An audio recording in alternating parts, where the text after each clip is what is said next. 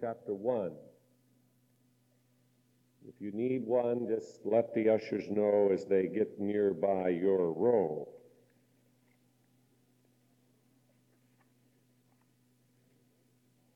You will note at the bottom of this particular sheet there are some blank lines. Don't worry about that right now. We'll work our way down there and then I will ask you to answer the question at a further point in this service. You cannot answer it if you don't listen and follow through what is before. Now, this is a very short chapter, only 12 verses, but there are some very significant things that we need to look at under the heading Confident in Suffering. Now, just by way of introduction, this letter of Second Thessalonians was written undoubtedly a short time after the first letter was written to correct some false teachings that had come to the church relative to the coming of Christ. The church was going through some terrible persecution, as you see from verses 4 through 7. Just note those verses with me. So that we ourselves boast of you among the churches of God for your patience and faith. Now listen, in all your persecutions and tribulations that you endure. Now, friends, that's heavy testing. That's heavy stuff. These people were going through the fire. In all your persecutions and tribulations that you endure, which is manifest evidence of the righteous judgment of God, that you may be counted worthy of the kingdom of God, for which you also suffer since it is a righteous thing with God to repay with tribulation those who trouble you, and to give you who are troubled rest with us when the Lord Jesus is revealed from heaven with his mighty angels. Now, those verses are very significant. Terrible persecution. Whatever you want to write there that will tell you as you scan this page, these people were going through the fire. They were being tested. Heavy testing, terrible persecution. Now, some of these believers already believed that they were in the day of the Lord, capital D, capital L. That awful time of tribulation that was prophesied of in the Old Testament. That's what they felt. They thought they were in the period of tribulation. Now, it is possible that a letter supposedly written by Paul had come to the church. For in chapter 2, verses 1 through 2, he says, Now, brethren, concerning the coming of our Lord Jesus Christ and our gathering together to him, we ask you not to be soon shaken in mind or troubled, either by spirit or by word or by letter as if from us, as though the day of Christ had come. You see, this is some of the heart of this whole thing. Some of them had been led to believe that Christ had already returned and the tribulation period was enveloping the earth. You can imagine the impact of that kind of thing upon their spirits. Somebody had written a letter to that effect, word had gotten to them of that effect, and Paul sits down now to correct all that had been received by the Thessalonians. Now, we're in a similar period today in a sense because there are a lot of books being written and a lot of things going around in regard to where we are prophetically. Now, God has called me to be your pastor and keep up on these things, so let me just assure you again that Jesus Christ has not returned for his church. Not yet. My wife is still here. That's my gauge.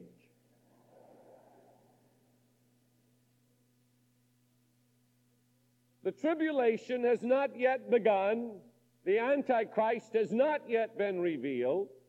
The millennium has not yet started.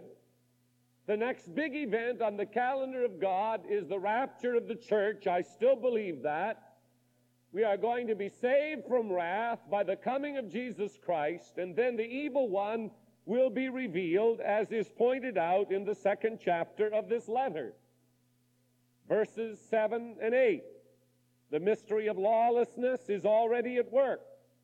No doubt about that. Only he who now restrains, and notice it's a capital H, he who now restrains will do so until he, capital H, is taken out of the way. There's only one person that could be referring to, and that's the Holy Spirit. He is restraining the activity of Antichrist. Now, when the Holy Spirit is taken out of the way, in that sense, no longer working in the hearts of people to bring them to Christ in conviction and through the preaching of the gospel, because the saints will be raptured out of this. He then says, and the lawless one will be revealed. Speaking of Antichrist, if you think it's bad now, wait until the restraint is gone and the lawless one is revealed, whom the Lord will consume. He's not going to get away with it with the breath of his mouth and destroy with the brightness of his coming. So let me just try to set it somewhat in focus for you tonight. We're still awaiting the coming of Jesus Christ. We're still anticipating the fulfillment of 1 Thessalonians, the fourth chapter, verses 13 through 18, when the dead in Christ are raised first, and we which are alive and remain shall be caught up together with them to meet the Lord in the air. We're looking forward to that, and we're listening for sounds. That's what day we are in. So, with that as a background, we have Paul's letter to try to explain God's program for the age and to encourage these suffering saints with the revelation of God. Now you have the outline. Suffering helps us to grow. How many believe that? How many of you like to go through it? I didn't see any response to the second question. Somebody has said that the blood of the martyrs is the seed of the church. It's how the church grows. You see, the devil overplayed his hand. For in his mind was this thought if I can just destroy a Stephen, if I can just get him stoned to death, then this whole thing will die out. Well, when Stephen was stoned, there was a bigger fire than there ever had been before. You'd think the devil would learn his lesson, but he's not too smart. Because in five chapters later, he thinks that if he can get rid of Peter, why, the same thing will happen. It will put the, the fire out and he can do his thing, but instead of Peter getting killed, Herod gets killed. We covered that this morning, and the church grows again and on through the book of Acts. This thing goes, and on into the early history of the church. The devil didn't learn. He kept trying to destroy the church, but every time he'd put forth a new effort, the church was bigger than it had ever been before. Do we have any modern example of this? Oh, you bet we do. The nation of China is a great example of this very thing. Mao Zedong, the tool of the devil, thought if he could just destroy the Christians, but he couldn't go out and kill them all. So what he did, this was his device, if he could just separate all the Christians, then there would be no fellowship and they would all just die out and that would be the end. So he literally did that. He separated all of the Christians and he scattered the Christians into various places so they would be all by themselves. He is so dumb. All they did was plant seed, and the Holy Spirit watered it. And when they tried to break it up, there were so many. They spread them out again, and it was so stupid. When the smoke clears, there's over 50 million Pentecostal born again believers in China, and it could be twice that many. It's very difficult to really count. It's incredible. One of the great moves of God in our time is in China. And only eternity will reveal the depth of that particular revival. Somebody said the suffering of China has multiplied the blessings because it has purified the church. And that's what this letter is about.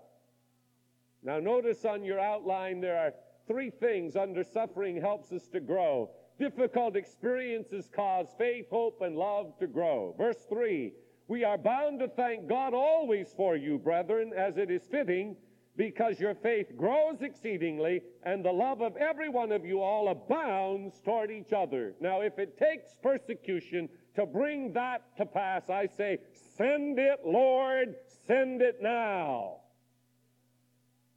Because without love and without unity, you really don't have much, do you?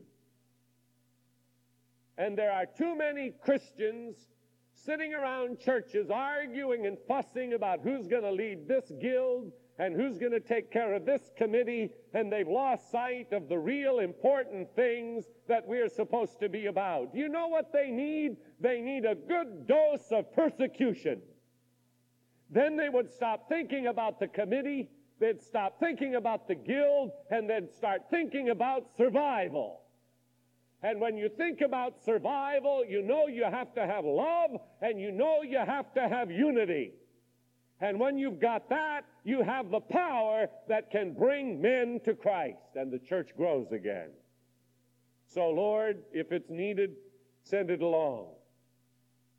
Amen?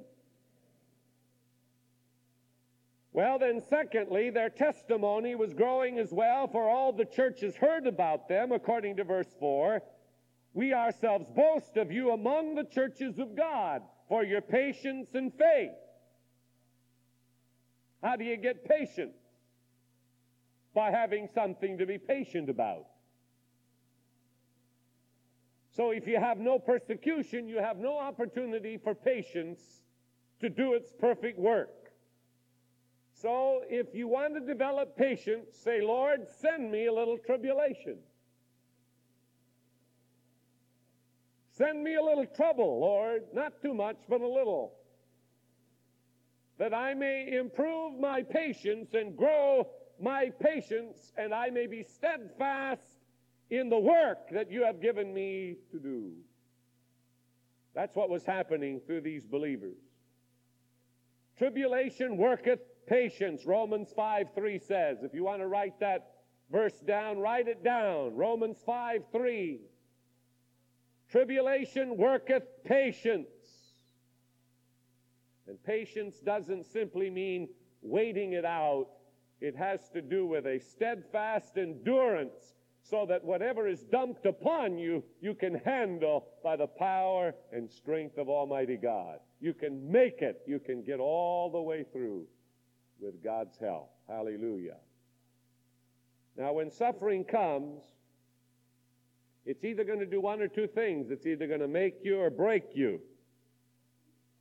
If the believer accepts the suffering as from Christ and counts yourself as Paul did, worthy to suffer with him and for him, you will be all right. But if you fuss about it, if you're always steaming about it, you're going to be in real trouble. That's why Romans 8:28 God wrote through Paul in the Bible, all things work together for good to those that love God who are the called according to his purpose, not ours, his purpose. He sees better than we do. So what are we to do as believers? We're to accept what comes our way and learn from it and grow in it and know that God will give us the endurance if we see it rightly. We're going to make it. We're not going to be destroyed. We're not going to be defeated. Now, before we leave this first section, you see 1 Peter 4 12 through 19 listed on your notes. Turn with me to that section before we leave to number 2. This is the greatest section in the Bible, in my opinion, on this very subject. Peter, now, under the inspiration of the Spirit, says to us in verse 12, Beloved, do not think it strange concerning the fiery trial which is to try you, as though some strange thing happened to you. That's the way we normally think. My, this is strange. Why me, Lord? How many of you have said that? Why me, Lord? As though some strange thing had happened to you. Verse 13, underline the first two words. But rejoice. Oh, my goodness, how can we do that? But rejoice. Why? How? To the extent that you partake of Christ's sufferings, that when his glory is revealed, you may also be glad with exceeding joy. If you are reproached for the name of Christ, blessed are you. For the Spirit of glory and of God rests upon you. Some of you young people who are here tonight who try to stand for Christ in school, you ought to learn that verse. If you are reproached for the name of Christ, blessed are you. The Spirit of glory and of God rests upon you. On their part, he is blasphemed, but on your part, he is glorified. But let none of you suffer as a murderer, a thief, an evildoer, or as a busybody in other people's matters. Yet if anyone suffers as a Christian, let him not be ashamed, but let him glorify God in this matter. For the time has come for judgment to begin at the house of God, and it begins with us first. What will be the end of those who do not obey the gospel of God? If it begins with us first. If the righteous one is scarcely saved, where will the ungodly and the sinner appear? Last verse. Therefore, let those who suffer, underline this next line, according to the will of God, Going back up to the 17th verse, there are some who suffer outside of the will of God. They suffer because they have not been faithful to God or to the gospel of God. That suffering they deserve. But if you suffer who are desirous of following God, let it be according to the will of God. Don't sin. Don't bring judgment upon yourself. If God sends the test, then you will endure. Commit your souls to Him in doing good as to a faithful Creator. Powerful instruction from the Apostle Peter about how to endure in difficult times, confident in suffering.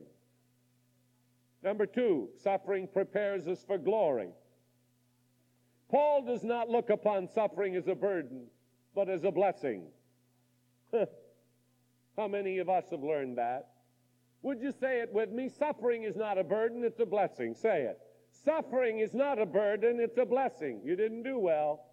Suffering is not a burden, it's a blessing. One more time. Suffering is not a burden, it's a blessing. That's biblical. A privilege. Note verse 6.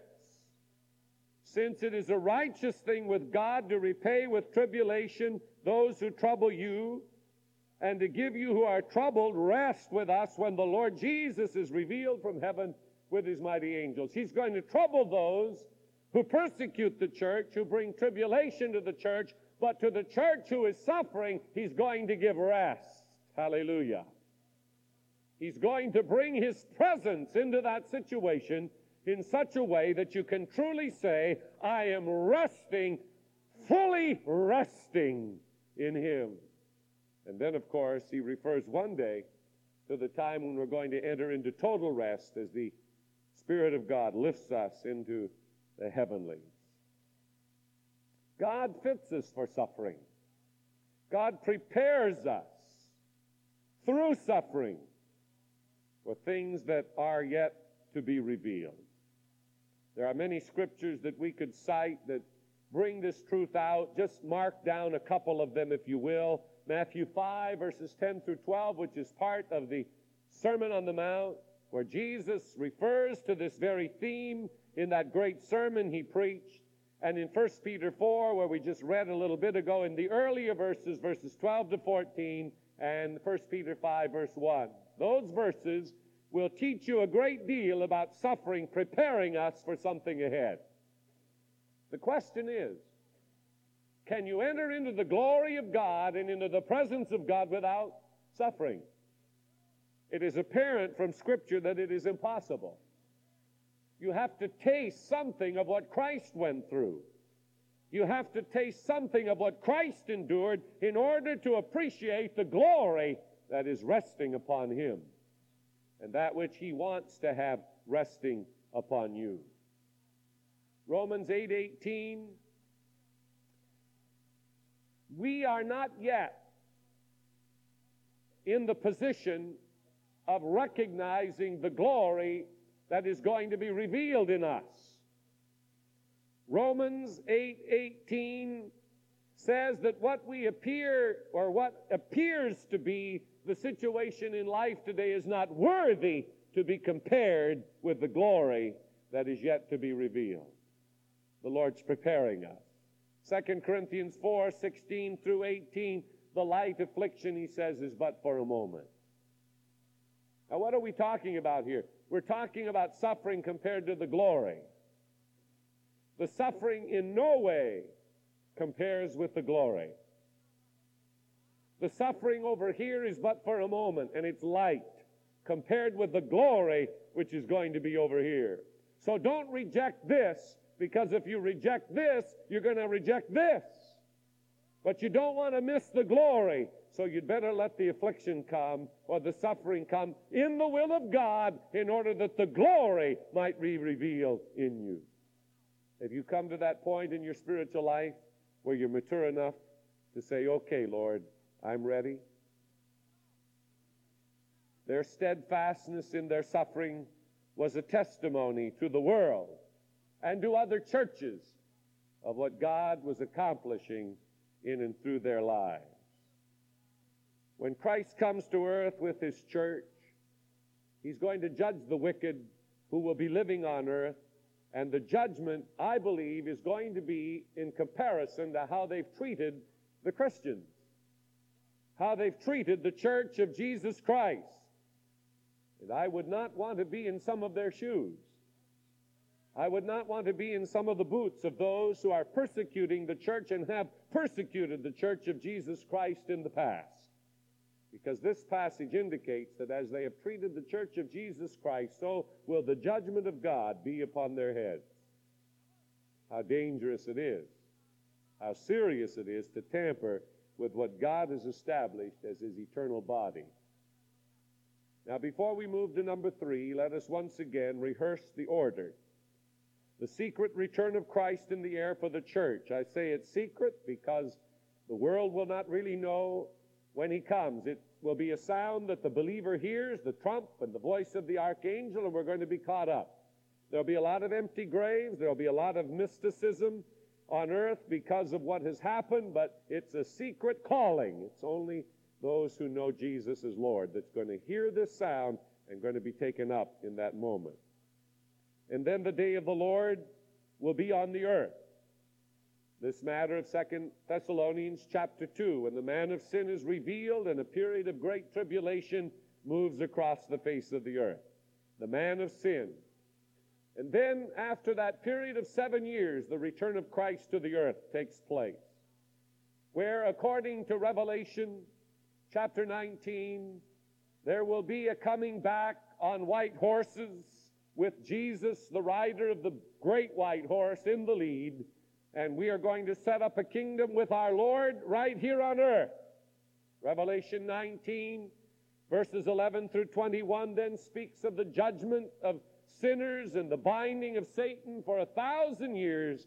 There will be no tempter then and for 1,000 years, there'll be a period of peace on earth while we reign and rule with Jesus Christ. Well, what will we be doing? Taking care of all of our Lord's affairs. Somebody has to run the cities. Somebody has to run the great golf courses.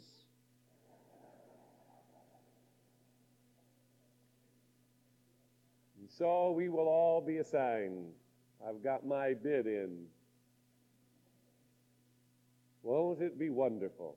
No sickness will trouble us because we'll be in our new bodies. Everything will be good. The curse will have been removed. The golf ball will go straight.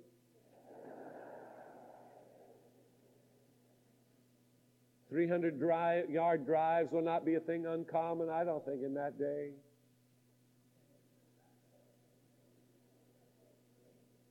It's going to be wonderful. Satan, well, Satan makes all of that happen, you know. So if he's removed, it's bound to be better. It's bound to get it all straightened out. No fussing, no fuming. He will rule with a rod of iron so that evil will not even be able to have sway. Oh, my. How wonderful is the plan of God for his people. And Paul is encouraging these believers with this plan. Don't be discouraged. No matter what has come your way, be faithful. Be faithful. God's plan will come to pass. Then, number three, verses 11 and 12 suffering glorifies Christ today. Therefore, we also pray always for you that our God would count you worthy of this calling and fulfill all the good pleasure of his goodness and the work of faith with power, that the name of our Lord Jesus Christ may be glorified in you, and you in him, according to the grace of our God and the Lord Jesus Christ. Christ shall be glorified in his saints in that day, but believers ought to glorify him every day that they live. Fanny Crosby's blindness did not cause her to become surly, arrogant, or rude. She praised God to the day she died. She even thanked God for her blindness. She wrote over a thousand hymns, and it was because of her blindness, her impediment, that these flowed from her life. One of them we sang tonight. Blessed assurance, Jesus is mine. Oh, what a foretaste of glory divine. That's what Paul's writing about.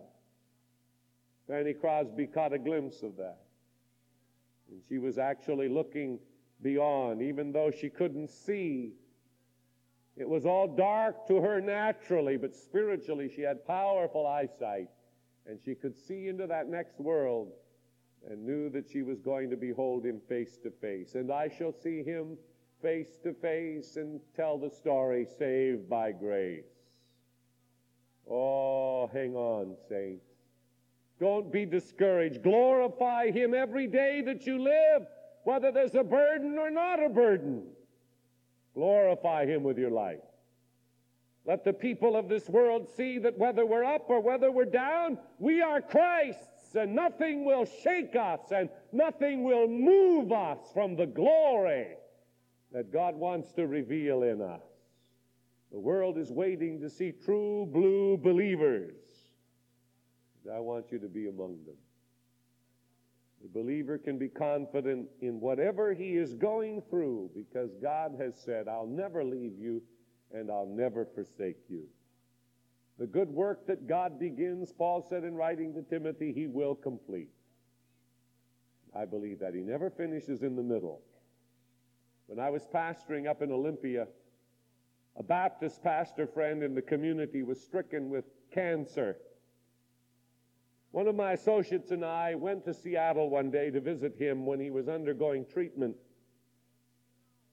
It was the kind of cancer that demanded a lot of chemo and he was losing his hair, and he was a very good looking man. And when we came in, he was actually lying on a table the day we were there with the treatment going on, and it would last for a good while. And so the doctor allowed us to go in because it didn't affect the treatment at all. And while he was undergoing some of the treatment, talk with him and pray with him. And his name was Charlie.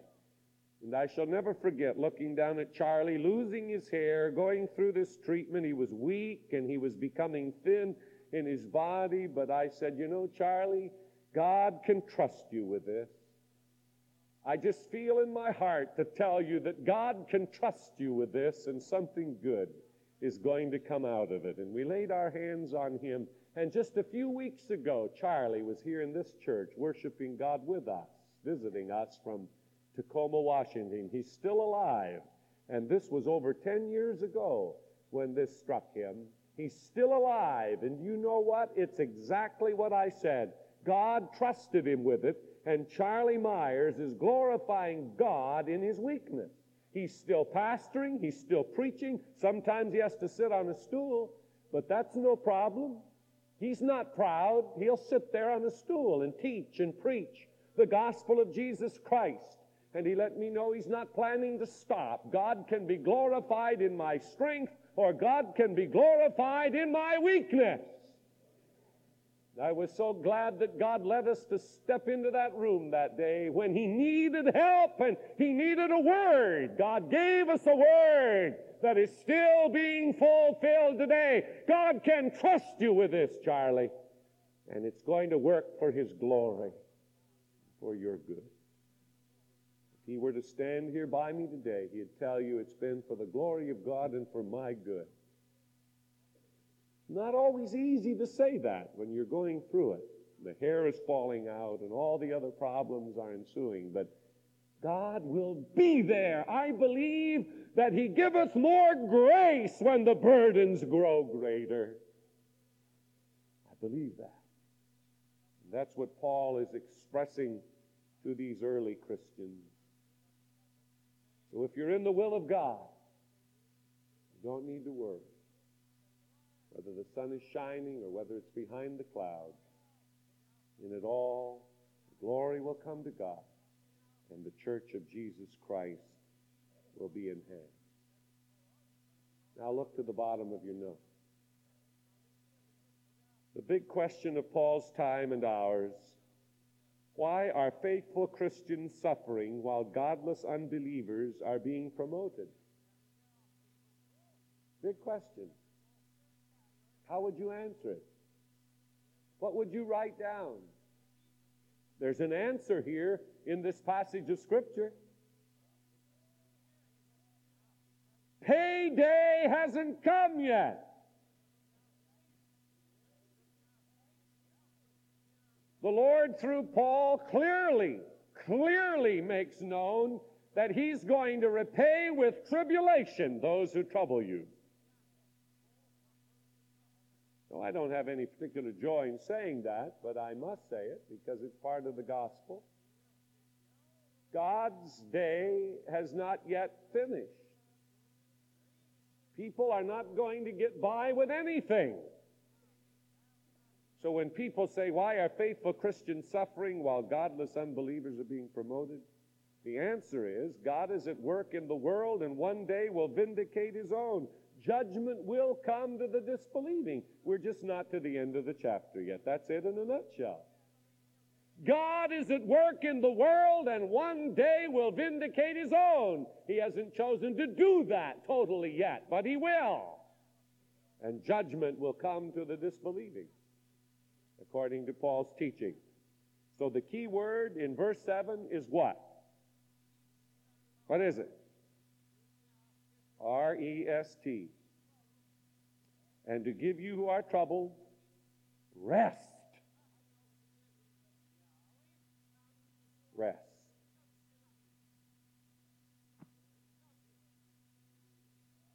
Folk, in a day of affluence, it's a sad day when Christians fuss and fume because of a little bit of pressure or a little bit of hardship. We've got to learn this New Testament principle as we hasten to the coming of Christ. God wants in all of our affairs to give us rest. If we're not abiding in rest, we're not in the will of God. I want to say that again. If we're not abiding in rest, we're not abiding in the will of God. It is the will of God to give us rest no matter what we're going through, no matter what it is that He calls upon us to endure. Our Lord wants us to experience rest as we await the fulfillment of the plan of the ages. As we bring this service to a close, are you abiding in rest? You feel in your spirit the rest that only He can give. Now, I don't know what's going to come between now and when we meet again. I know that tomorrow we have planned our annual staff retreat which goes through Tuesday evening. It's our yearly time of gathering to go over the calendar for the coming year, to pray together. Your staff to evaluate all of the work this church is doing, see what we're doing poorly, see what we can do better, see what God may be saying to us for the days ahead. I know that's on the calendar. But I don't know in God's calendar of events if we will ever meet again like this. It could be that there could be any number of things take place. Other nations have experienced it. The thing that will be the key over all, whatever comes, in Jesus Christ there is rest. And if you only have Him in this building, you do not have Him enough. You need Him when you walk out of that door. You need to take Him with you to the office. And if the bank collapses this week, you just smile and say, Praise God, He's got something good coming. That's right. And if the doctor gives you some bad diagnosis, you just praise Him anyway. You just praise Him anyway and rejoice. May God get the glory, and may good come out of whatever it is He's bringing my way or allowing to come my way. Will you receive the teaching? The big word is rest in verse 7. Circle it. Take it. It's God's gift in whatever time we may be living. Amen and amen. Let's stand together.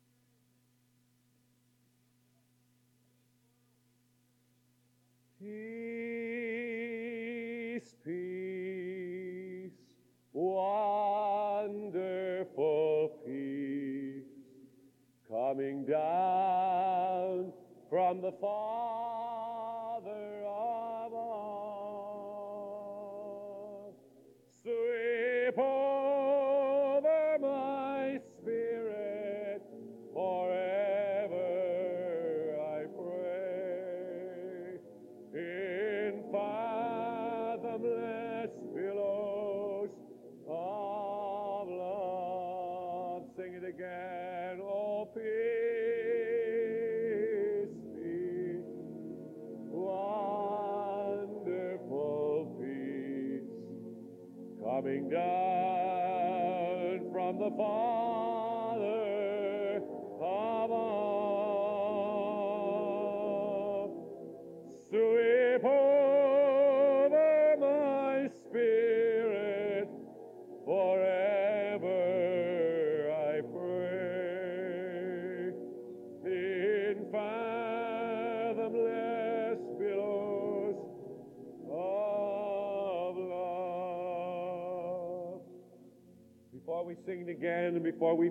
together, I feel prompted in my spirit to say there are people here who are not experiencing that peace or that rest. You've been arguing with God about where you are and what you're going through. God wants to release you from that and give you rest and give you peace. And if you are that person, I want you to slip down here to the place of prayer as we sing this again. I don't want you to hold back. I don't want you to hesitate. The altar's a wonderful place. Sunday nights are good times to get on our faces before God and say, God, work this thing out in my life. I need your rest. I need your peace. I'm troubled. It will bring you physical pain as well as spiritual loss. Come and settle it. The word is rest. The word is rest. He wants to give you his rest. Sing it. It's here. Come. Your move to the place of prayer could be the key that unlocks the door. Come as we sing. Peace, peace, wonderful peace, coming down from the Father above. Sweep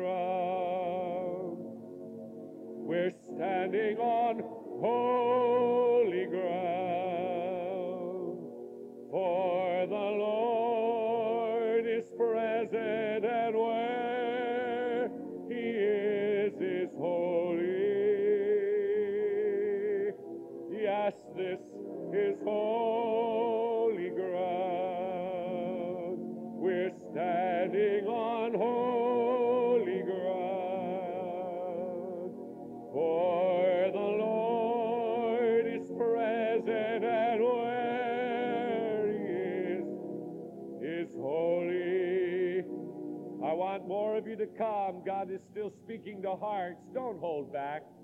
Let Sunday night be a time of moving toward God, moving toward the place of prayer. If God lays upon your heart to come and pray with someone who has already come, answer God's call to be a helper and to be a minister of God's love and God's peace. This is holy ground. We're standing on holy ground. For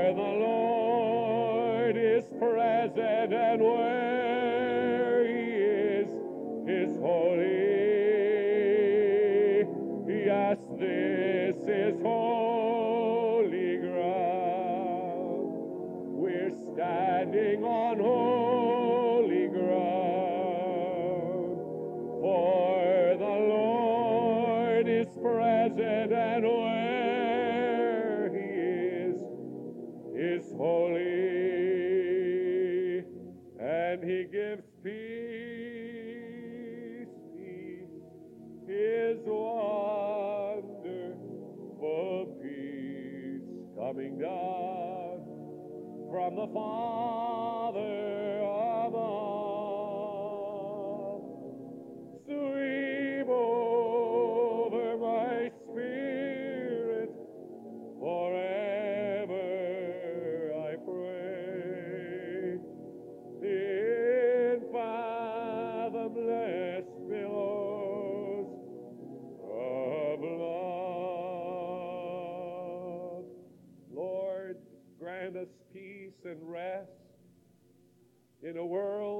is so troubled. Tomorrow, another week will begin for so many, and they will be worse than when it ended on Friday. Because they've spent their weekend in frivolity. They've spent their weekend seeking after things that do not satisfy. But we have taken time to come into the house of God, and here we've been ministered unto. Give us your peace. Give us rest. These who are kneeling, give them rest. Oh God, with all of the burden that they carry, give them your underlying rest. May they be living in Second Thessalonians chapter 1. The suffering can be built up, buoyed along, carried by the love of God and the grace that He gives. Strengthen them now, O Lord, as they are upon their knees before you. And strengthen us all for the days that are ahead. We do not know what tomorrow holds, but we know who holds tomorrow. And we lean wholly upon you, O God. Trust you for power, trust you for strength. In Jesus' name, come and touch us now. We'll give you glory, Lord. The new members and Dr. and Mrs. Pace, I'd like you to just make your way to the activity center. If you'd just like to remain standing or seated, we're just going to sing a bit and worship a bit. There'll be plenty of time. It's early. I just feel we ought to take some time to let God work and speak. If you have to go, you can. But these who are in prayer, I'd just like to see them stay in prayer.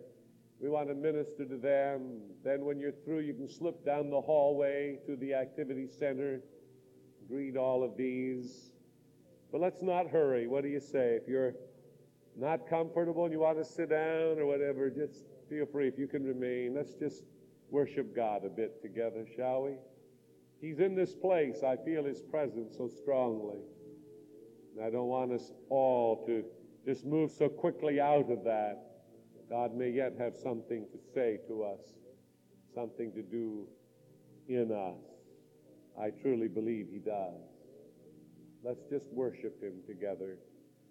Learning to lean is a great old song we haven't sung for a while. I'm learning to lean on what? My circumstances? No. Learning to lean on Jesus. Let's sing it together. Let it be a build up for these who are praying. Learning to lean, I'm learning to lean. I'm learning to lean on Jesus, finding more power than dream.